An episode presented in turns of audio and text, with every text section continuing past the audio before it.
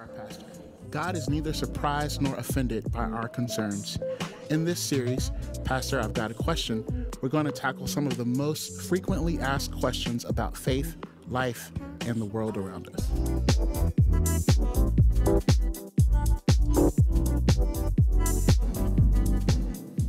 Take one of your hands, set it on your heart, say it out loud, church, say it with all you've got. Say, eyes to see, ears to hear, a heart to receive, a mouth to confess all the good things Christ has already provided for me. And just look at the person on right and left and say, It's for you too. Come on, tell them. It's for you too. Don't touch them, just look at them. Come on. It's for you too. It really is. Well, we're in a nine week summer series we've called Pastor, I've Got a Question. A series that was prompted by questions that I have been asked over and over and over again, some of them as a pastor, some of them are new questions. And I want to jump into week six of this series, Pastor, I've Got a Question, and I want to continue this series with today's question Pastor, will I lose God's forgiveness? I've messed up again. Pastor, will I lose God's forgiveness? I've messed up again. Before I jump into this teaching today, there's going to be a lot of scripture.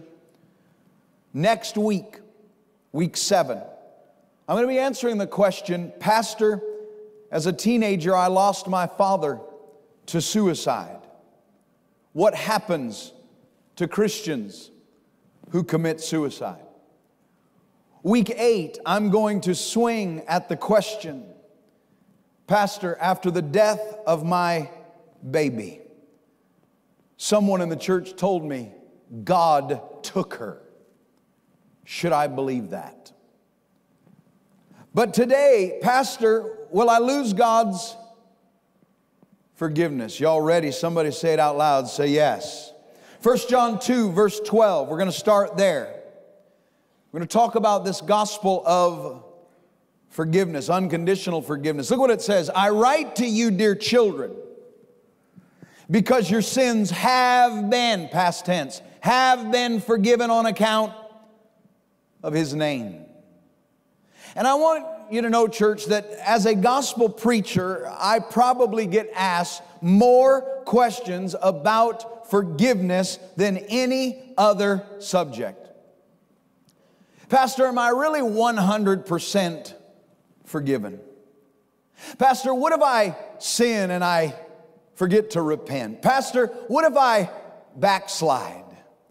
And it's interesting, forgiveness seems to be a blind spot for many, many people, including Christians. We just can't get it through our thick heads that God has, past tense, forgiven us, the Bible says, completely and for all time. We have an extremely difficult time receiving what the Bible calls unconditional forgiveness. Why? Well, Pastor, that just sounds, you know, too good to be true. Well, Pastor, nothing comes for free. You better be careful preaching this, this gospel. Well, Pastor, there must be a price to pay. Well, church, there was, and Jesus paid it all.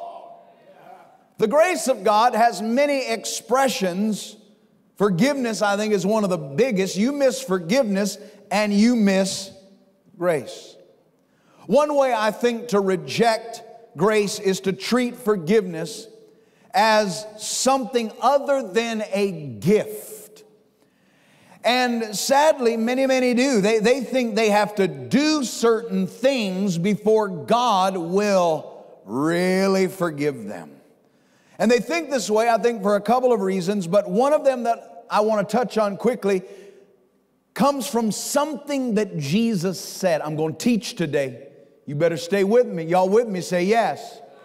Something Jesus said, and he said it in a famous sermon. It's called the Sermon on the Mount. And Jesus said, look at this, in Matthew 6, verse number 15, he said, If you do not forgive men their sins, your Father will not forgive your sins. Now, I want to say this is not good news. As a matter of fact, Jesus is making this statement. It's really law, it's bad news that actually should make you shake in your boots because it links God's forgiveness to your own. That's not called grace, that's called law. It's quid pro quo, it's tit for tat. It's something, watch, you must give to get.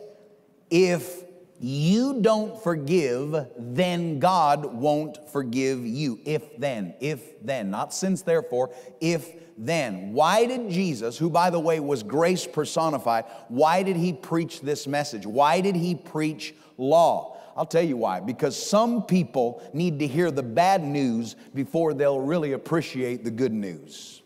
Some people will never value the gift of grace, the Bible says, until the law has been allowed to do its condemning work. How does the covenant of law do its condemning work? Here's a couple of examples. Don't have time to read it all, but I really want to teach you today. Second Corinthians 3, uh, verse number 7 says, It is a covenant that is the ministry of death. The law is the ministry of death. Galatians, you could check this out on your own. 4, verse number 24 says this it says, It's a covenant from Mount Sinai, watch, that actually creates slaves and not sons. The Bible says this in Romans uh, 3, verse number 2, that it's a covenant, watch, that actually reveals sin but it cannot fix the problem. And I want you to remember now, Jesus said that he came to what? He came to fulfill the law, and thank God on the cross, that's exactly what he did. In the act of paying for the sins of the world, he forgave those who sinned against him.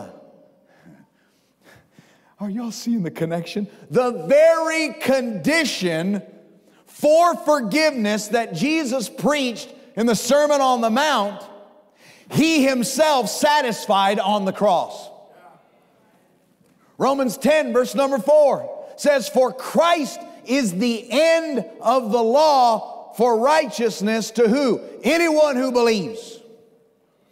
And maybe you've heard this. You've heard that God won't forgive you if you are harboring any unforgiveness in your heart. Well, under the law that Jesus preached, I'm going to tell you today that that is absolutely true. But the law keeping covenant was fulfilled at the cross, and those who maintain that we must forgive to be forgiven, they're just confused. They're confused about the finished work of Calvary. They're confused about which side of the cross they live on, and they'll draw your attentions to those scriptures that say forgiveness is conditional, not unconditional, but conditional, and they'll ignore everything else the Bible says. And I want you to know today that when Jesus was on the cross dying for our sins, he cried out, these are my favorite words. He cried out what? He cried out. Everybody say it with me. Say, It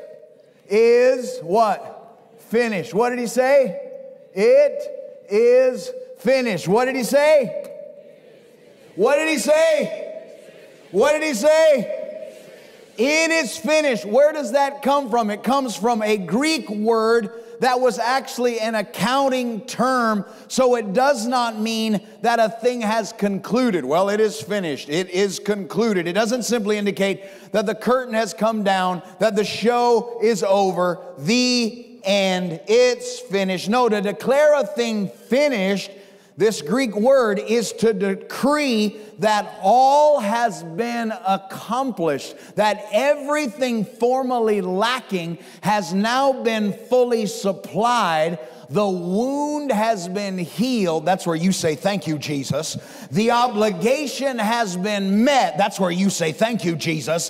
The debt has been completely satisfied. That's where you say, Thank you, Jesus. And if I've got a thankful church today, clap your hands and give God praise. Come on. Hallelujah. So on the cross, what was he saying when he said, It is finished? Are you ready for this? He was saying, Performance based religion has been finished, put to an end, wrapped up, right? It's finished. You'll hear people say, Well, you know, I'm, I'm not into that Christianity thing. You know, it's just another religion of, of a whole lot of religions. Wrong. Christianity is not another religion. Christianity is the worldwide announcement of the end of religion.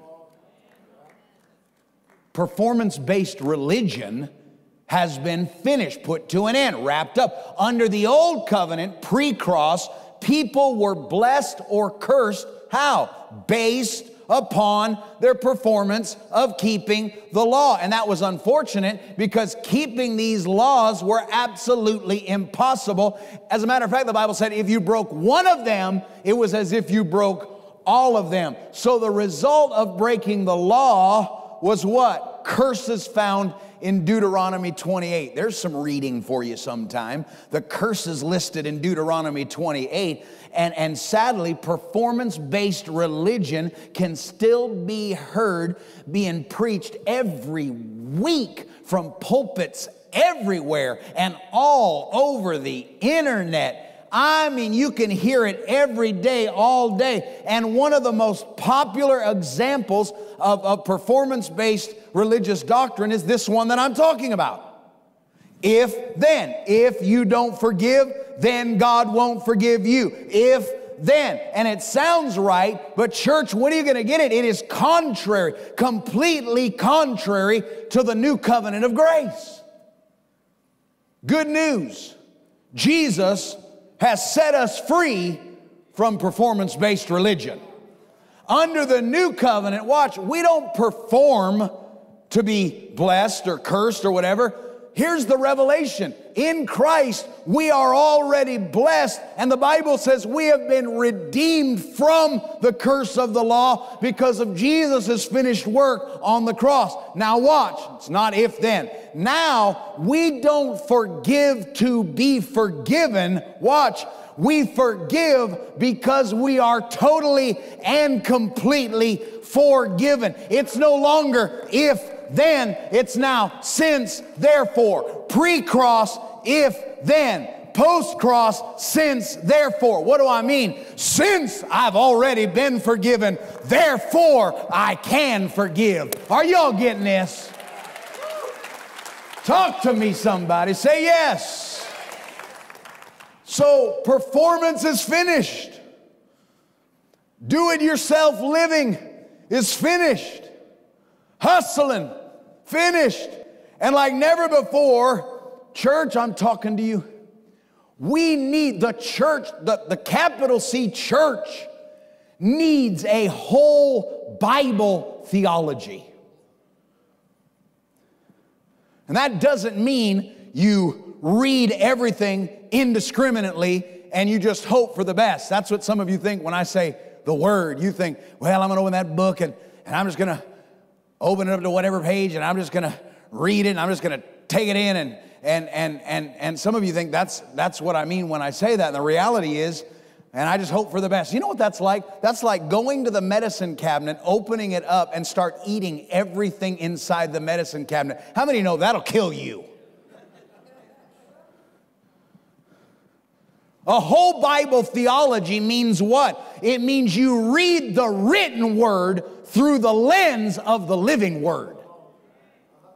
I believe in the word. I believe the word is inspired. I believe the word is inerrant. And I believe at 18 years old, the word grew a beard. The word became flesh and dwelt among us. The Bible is not a manual for living, the Bible is a revelation of Emmanuel. God with us. God with us. And a whole Bible theology is so critical. And when I say whole Bible theology, what do I mean? It means you filter everything you read through what? Through Christ and His finished work on the cross. Everybody say this out loud. Say with all you got. Say the cross changed everything. Isn't it crazy? The church don't really believe that. Say it out loud. Say the cross changed everything. Say it out loud so I can hear. I hear online better than you. Say the cross changed everything. Do you really believe that? I want you, again, there's so much I could give you here. Is this helping anybody today? Look at the screen, if you would, behind me, and I'm going to ask you a question, and you're, you're going to see the answers right there. But there's just a consistent pattern of preaching conditional forgiveness, again, prior to the cross. That's called pre cross. And then all you see is unconditional forgiveness after the cross or post cross. The cross changed everything. You could study this out on your own. So the question I would ask you is this unconditional forgiveness? Pre cross? No. Well, that's what Jesus preached, so we better believe it. He did preach it, but he preached it pre cross to those born under the law. Then we understand post cross unconditional forgiveness. Yes. As a matter of fact, to help you, because I really want to help you, if you go to our website, gospelinstitute.cc, I have provided a free download of 101 comparisons between pre cross and post cross, law and grace. If then, since therefore, doing, done, trying, trusting. Are y'all getting this? So before the cross, Jesus preached what? He preached forgiveness as a law to be kept. I'm going somewhere with this because I'm going to answer your question. But then after the cross, you look at what he said. Acts 26 18. Open their eyes and turn them from darkness to light and from the power of Satan to God so that they may receive forgiveness of sins. Receive as a gift, receive forgiveness of sins and a place among those who are sanctified by faith. The cross changed everything. And today, here's what I thought we would do before we take communion together. And communion today is going to feel so good when you understand what really happened. Today, consider three wonderful new covenant truths about the gospel of unconditional forgiveness. As a matter of fact, some of you today with this teaching, you need to let the word of God just begin to wash, these truths just wash over your imagination. Some of you are imagining things about God and what he believes about you. And you need to allow these truths just to wash over you. And, and some of you today, you better hear me. These truths are going to set you free. Faith comes by hearing and hearing this message of Christ, the, the, the word of, of, of Christ, the message of Christ. Number one, write this down. Forgiveness isn't something God does, it's something He's done. It's something He's done. All right, on the day He rose from the dead, on the day He rose from the dead, is that pre or is that post cross? Help me, somebody. On the day He rose from the dead, talk to me. Post cross. Jesus immediately began to preach a different message from those law based sermons he was delivering pre cross. Remember that before the cross, he preached what? Conditional forgiveness. Forgive to be forgiven. If you forgive, then God will forgive you. But after the cross, look at what he preached. Luke 24, 46. This is what is written that Christ will suffer and rise from the dead. Don't you miss this. And on the third day, rise up, look at this, and repentance and forgiveness of sins will be preached in his name to all nations. Now, you take a moment this week and you check that passage out in your own Bible, and I would say this what does it say? Does it say, this is big? does it say repentance for forgiveness or repentance and forgiveness? Let me tell you something, the difference is huge. Repentance for forgiveness is what John the Baptist preached. It's forgiveness conditional on you turning from sin. That was John's message.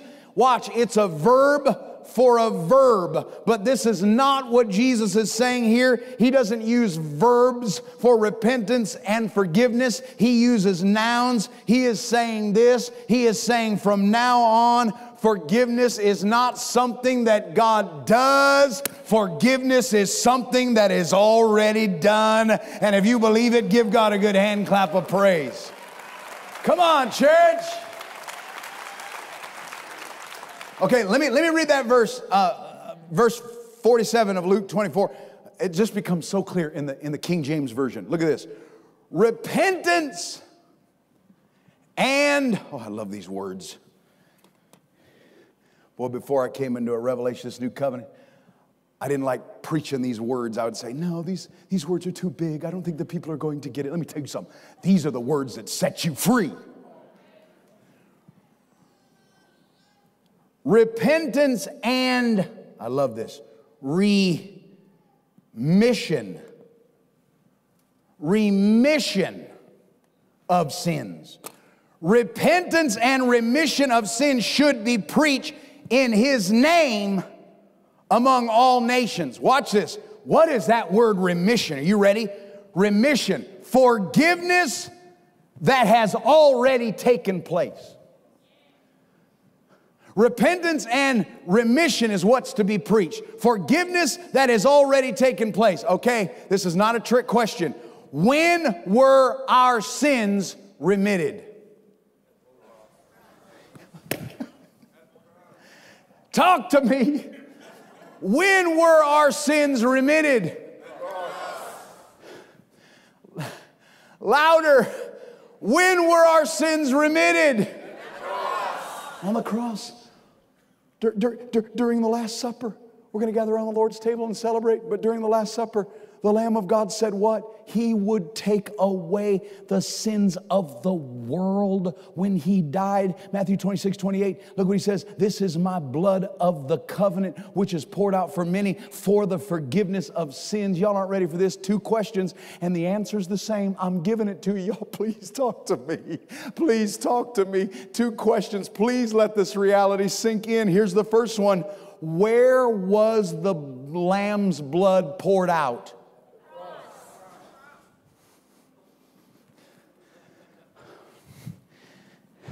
Where was the lamb's blood poured out?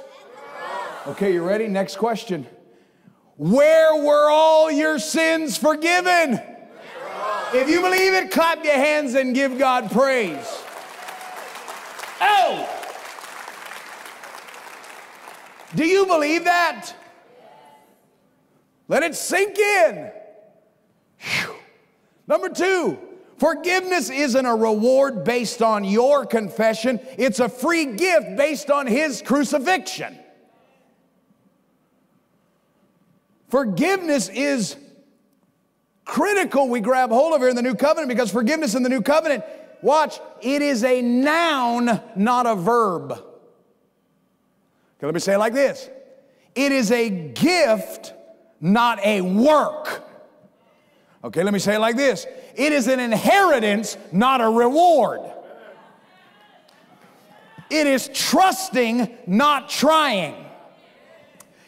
It is something God gives, not something He does because it's already done. At the cross, thank God, we were given a receipt, not an invoice.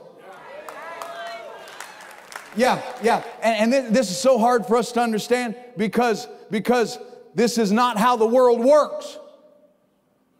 What are you talking about? In this world, it's like for like. You mess with me, I mess with you. Something for something. You want something from me, I want something from you. Trade off.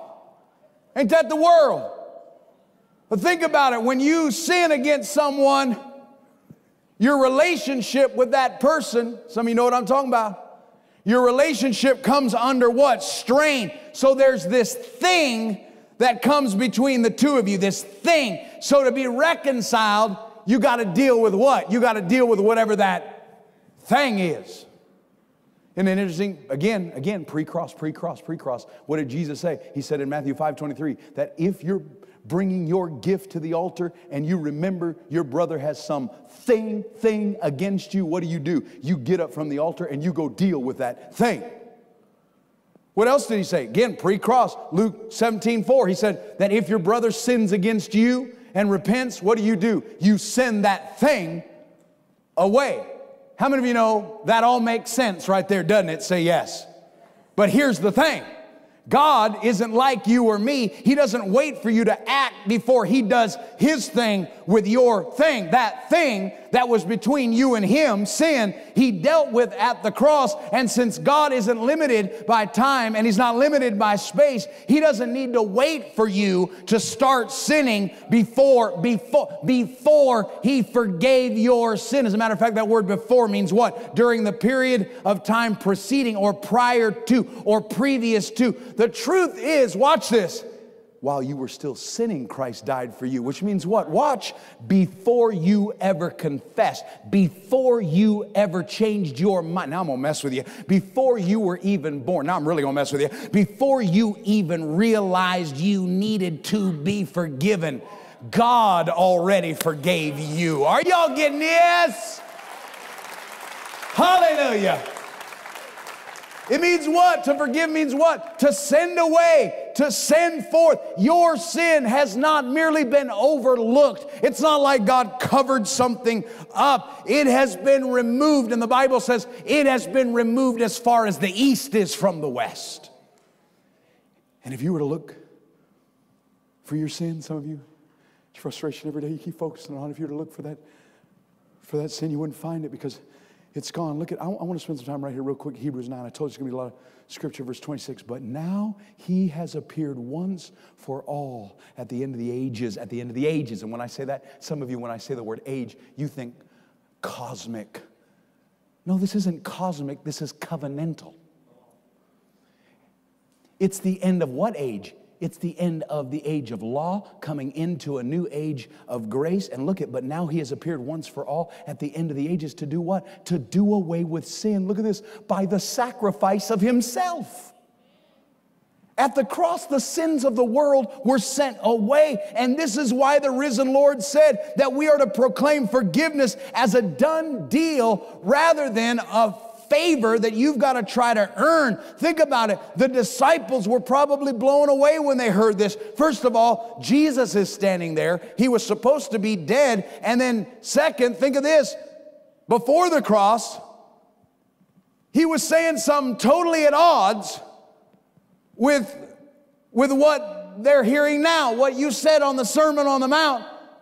You're not saying that here. And while the old covenant, you know, was fulfill the new covenant just begun. Jesus had to get these disciples up to speed, and that's why it says in Luke 24 that he did this by opening their minds so that they could understand Scripture. All of a sudden, they're rightly dividing. He explains how the law of Moses and the prophets and the Psalms all reached their fulfillment in him, and they pointed to a day that had now dawned. Namely, it's this new day called grace, and that's why I think that morning after Peter had failed, that the rooster crowed. Some of you think that rooster crowed to condemn Peter, but the reality is, I think a rooster rooster crows whenever there's a new day. Whenever there's a new day, there's a rooster crow. And I feel like Peter could have heard the rooster crow and remind him there's a new day. All your sins have been forgiven once and for all. There's a new day. It's called the day of grace. And if you believe it, clap your hands and give God praise. Come on. Law fulfilled, grace revealed. And all of a sudden, in that moment, thank you, Jesus. I said the cross changed everything. All of a sudden, verbs became nouns. Forgiveness is no longer conditional on what you do. Forgiveness becomes a free gift that's paid for by the blood of the Lamb. Wow. Wow. Okay. I want you to get this. Come on. I'm taking you there. I'm taking you. I'm taking you to, to some good uh, good communion. I'm telling you, what a moment, but what news. No, no hooks, no qualifications, no, no bait and switch, just good news delivered pure, delivered straight. And, and, and let me just make something clear before I give you this last one, real quick. Just let me give it to you. I, Ben Dailey, is not against confession. On that point I just made, because I could see some of you just start squirming in your seat. Ben Dailey is not against confession. In fact, I probably confess more than you. And I love confession. But I think that word has been mangled in the machinery of religion. It is a beautiful word. That means to agree with God. Yeah, sinners need to agree that they are sinful and in need of a Savior. But saints need to agree that their sins have been dealt with and they are forgiven. And true confession is what? It is putting faith into words. It's articulating God's promises, God's declaration, God's will. But confession to be forgiven is what the Bible actually calls a dead work. Whether you confess to your mama, whether you confess to your grandmama, whether you confess to a priest, whether you confess to God makes no difference. If you do it because you believe it makes you righteous or holy or favored or acceptable acceptable to God, why then do you even need a Savior? You've set aside grace.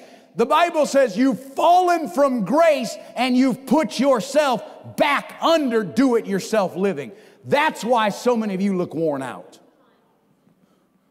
At some point, when's the church going to get this?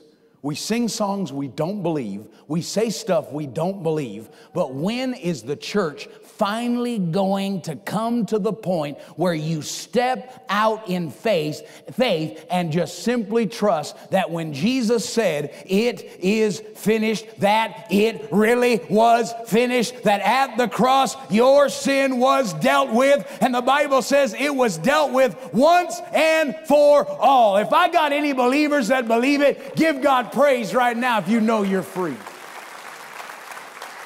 Somebody holler, Thank you, Jesus. Say it out loud. Say, I believe it. This is a big one right here because I'm getting to your question. You ready? Somebody going, My God, when's he going to answer that question? When I get ready to.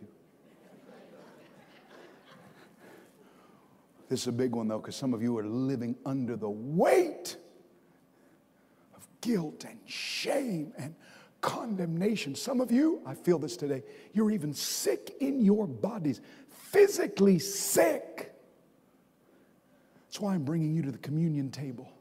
You don't fix yourself to come to the table. Watch, you come to the table, that's where you're fixed. Jesus. Write this down. We don't beat ourselves up for forgiveness.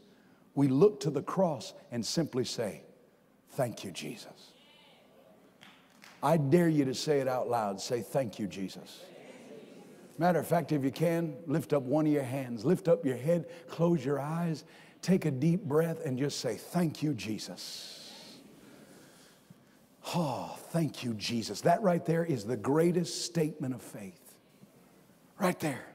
And maybe you're struggling with sin. Maybe you are carrying right now truckloads of guilt and shame. And maybe you wear shame, some of you, like a heavy jacket. Let me tell you, the solution to your problem is standing on a hill 2,000 years in the past. On the cross, Jesus became, here's another one of those words Jesus became, watch this, he became what the Bible calls our propitiation propitiation. Wow. Let these words begin to sink in. He himself became, the Bible says in 1 John 2 2, he became the propitiation for our sins, and not for ours only, but also for the sins of the whole world. Propitiation, that's a big word. Watch but it simply means close your eyes and get the picture. He became the sacrifice that satisfied completely.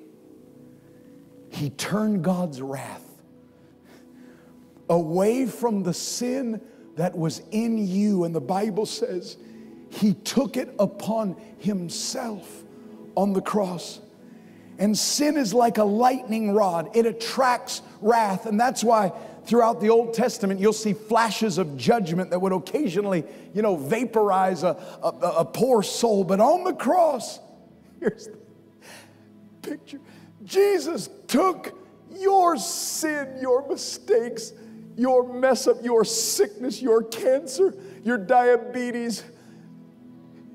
He took upon himself all of the stuff, your depression, your anxiety. He took all this stuff. He took all of this, the world, he took upon himself the sin of the world. And in one mighty blast, see, some of you think, well, Jesus went to the cross so that God could beat him up so that he would like me. No, let me tell you something.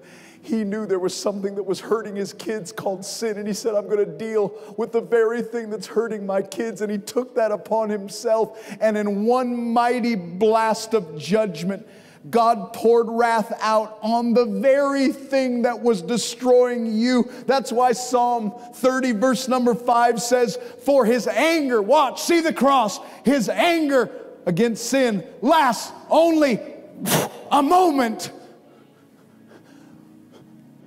but his favor lasts a lifetime. Lift up your hands and hear the Spirit of God today. He was cursed for a moment so that you could be favored forever. If I got a church that believes it, clap your hands and give God praise right now. Come on, you can do better than that. He was cursed for a moment so that you could be favored forever. And you know what I realize? You know what I church? What in the world? Some of the most depressed, broke, frustrated, stingy, drugged up, unhappy, sick people that I meet are people who call themselves believers. When we ought to be the happiest people. You, th- you, you, you think I made that up? How about you look at Romans 4 7 8 that says, Happy are those who know wrongs are forgiven, whose sins are pardoned. Happy is the person whose sins the Lord does not keep an account of. Aren't you glad today? whoever asked that wonderful question and said, Pastor, but will I lose my forgiveness if I if I make a mistake? Well, like all your sins, that, that, that one was dealt with at the cross, and, and, and it wasn't recorded as a red check mark next to your name because God isn't in the business any longer of imputing sin. It's human nature. I get it. Some of you, that's all the friends you have, friends that keep score in your life. But the reality is, the Bible says that God is love, and love keeps no record of your wrong. And I came today to remind you that a better question might be this not will I lose it, but rather, will you use it? Will you use it when you mess up? Because believe it or not, even old Ben Dailey's messed up a time or two. You don't believe me? I know it's hard to believe. Just ask him. But the question is this not will I lose it, but am I going to enjoy it? Am I going to use it? And see, some of you, that, that's scary for you to say, Boy, I tell you, preaching that kind of freedom, that may give people a license to go out and do whatever they want. Really? They've been doing whatever they want without a license for a long time. What are you talking about? When you get a revelation of the grace of God, when you get a revelation of the good news of unconditional forgiveness, all of a sudden you realize, I'm free. I'm free to be everything that God's created me to be. And some of you have forgotten. That's why the Bible says in 2 Peter 1 9, those who lack these qualities, they're blind and short sighted, having forgotten his purification from former, from, from former sin. Some of you, you've forgotten how free you are. Some of you need to be reminded why do you think I believe in the local church? Why do you think I believe in the local church? Why do you think I believe in gospel circles? Why do you think I believe in this? It's not so we can sit around and just and, and, and just come up with good stuff to do. Let me tell you something. We live in a world and now more than ever before with so many, so many noises, so many noises, so many noises, so many noises. Some of you, you can't even think. You couldn't sit for a moment and just think about the goodness of God. You couldn't think about how free you are. You couldn't sit and just and just bask in, in his life and in his goodness and in his kindness to you. You, you couldn't just rest in joy and peace. You don't even know what that's like because you forget. You're wrapped up in all of the noises, all of the noises, all the noise, all the noise. But today,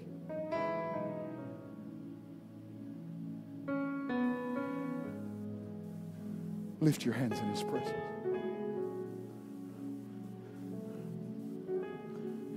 What if I brought you to a place today where you could learn to thank and you could learn to turn and you could learn to trust? Wow. What do I mean? What if today, with hands lifted, you could just thank God for the finished work of Jesus on the cross? What if for some of you today, this isn't a work, but for some of you, you realize, wow, if I'm that free, I can just turn from sin. I don't have to get entangled and I can turn to Jesus. And sin is not going to reign in my life any longer. Romans 6, verse number 12 says, Sin doesn't reign over you, you reign. And then what if you could just trust? What if every day your only work is trusting God for wisdom and new ways of thinking and new ways of acting. It's that simple. And some of us have forgotten. But I'm thankful for a church that knows our mission to get up and continue to make a noise in declaring and demonstrating this good news to everyone, every day, everywhere. And I mean everyone, every day, everywhere. Some have forgotten. But I'm so glad, church, because of you, someone like Paul could be reminded. Before we close, check this out. My name is Paul Bryant. Pretty much my entire life, I had always been heavily involved in uh, ministry. I wasn't really focused on Jesus or the church for about the last two years. When I moved to Dallas in 2016, I started out just exploring Dallas and what it had to offer. So during that time, I was employed with an airline that allowed me to travel around the world and indulge in many things that I probably shouldn't have been. After just a few months of this, I had begun to become a man I didn't recognize. After four years of this, my life came to a streaking halt. I lost my job with the airline. I experienced a break off of a relationship with the woman that I had been dating for about a year and a half. All at once, my world came crashing down. I had already been drinking heavily, but these two traumatic events pushed me deeper into drinking. I felt ashamed. I felt I had let myself down. I felt like I had let my family down. I was very depressed. It was so bad that I couldn't sleep for about a month. I worried all night and stressed about what had happened in my life. I felt hopeless. I reached a place of hopelessness and despair. I wondered why I should even continue living.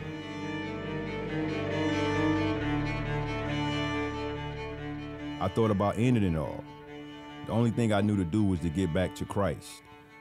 The problem was I didn't have a church to attend. Then I remembered a church I had visited Calvary a few years ago. My son and his mother were faithful members at Calvary for about a, a couple of years.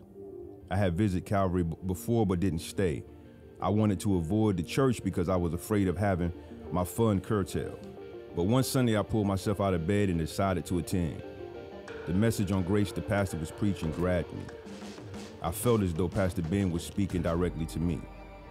So much so when I would come to the first worship experience, I would want to stay for the second. Every Sunday for about a month or so, I felt life being breathed back into me. I came in Sunday after Sunday, and healing was taking place. From the minute I walked into the building, to the worship, to the message, I began to smile and laugh again. For Father's Day, my son gifted me Pastor Ben's book called Captured by Grace. I couldn't put it down. The book, along with Sunday messages, began to transform me. As I began to understand the grace of God and that I was his son no matter what I had done, I began to square my shoulders and raise my head. He died for me and my redemption was already done. I didn't need to beg him for anything, but just accept the finished work and walk in the victory that was already mine. I was so strengthened by the word, I decided to attend a gospel circle to continue in the word I was hearing on Sunday. During the gospel circle, it was said that the coming Sunday would be a baptism. I decided right on the spot that I would be baptized. I was so happy because my son decided to get baptized with me after I brought it up to him. God had begun to restore me and allow me to be a leader for my son again. God spoke to me as I was driving from church one Sunday and said to me, If I live from within, I would win. My life has been totally different since my encounter with the Word and presence of God at Calvary. The message of grace has literally changed my life. I've been in the church for years. I was born again in 1998, but I've never been impacted by the gospel message like I have at Calvary. I thank God for Calvary and Pastor Ben's obedience to God and His Word. I've been captured by grace.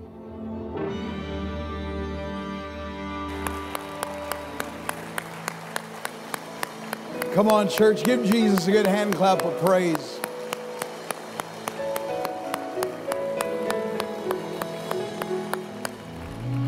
We're going to do two things. We're going to give, we're going to receive communion. We're going to give, we're going to receive communion. Because we've been given much, we freely give. Every time I give, you have to understand, my wife and I think of faces just like Paul. Church, do you understand that your generosity is making a significant difference, both locally and around the world? Trust God. As we finish out these summer days and move into the fall, trust God. Let's give our first, let's give our best. Every face I see is a name, every name has a story. We have the privilege as a church to take this goodness everywhere. It's a good message, and to take it costs. To take it costs. All the things we're doing now and moving into the fall and expanding. And I'll tell you, next Sunday, I'm, I'm going to say this right now. I have an announcement. As a matter of fact, those of you online, next week announcement, we will go offline for the announcement. It's not for online, it's for family and house. We're continuing to reach and expand and develop. In church, get a hold of this. You are free. You're so free, we can now overflow with the life of God and make a difference with this message in the lives of people just like Paul. Right after we give today, you see how to give behind.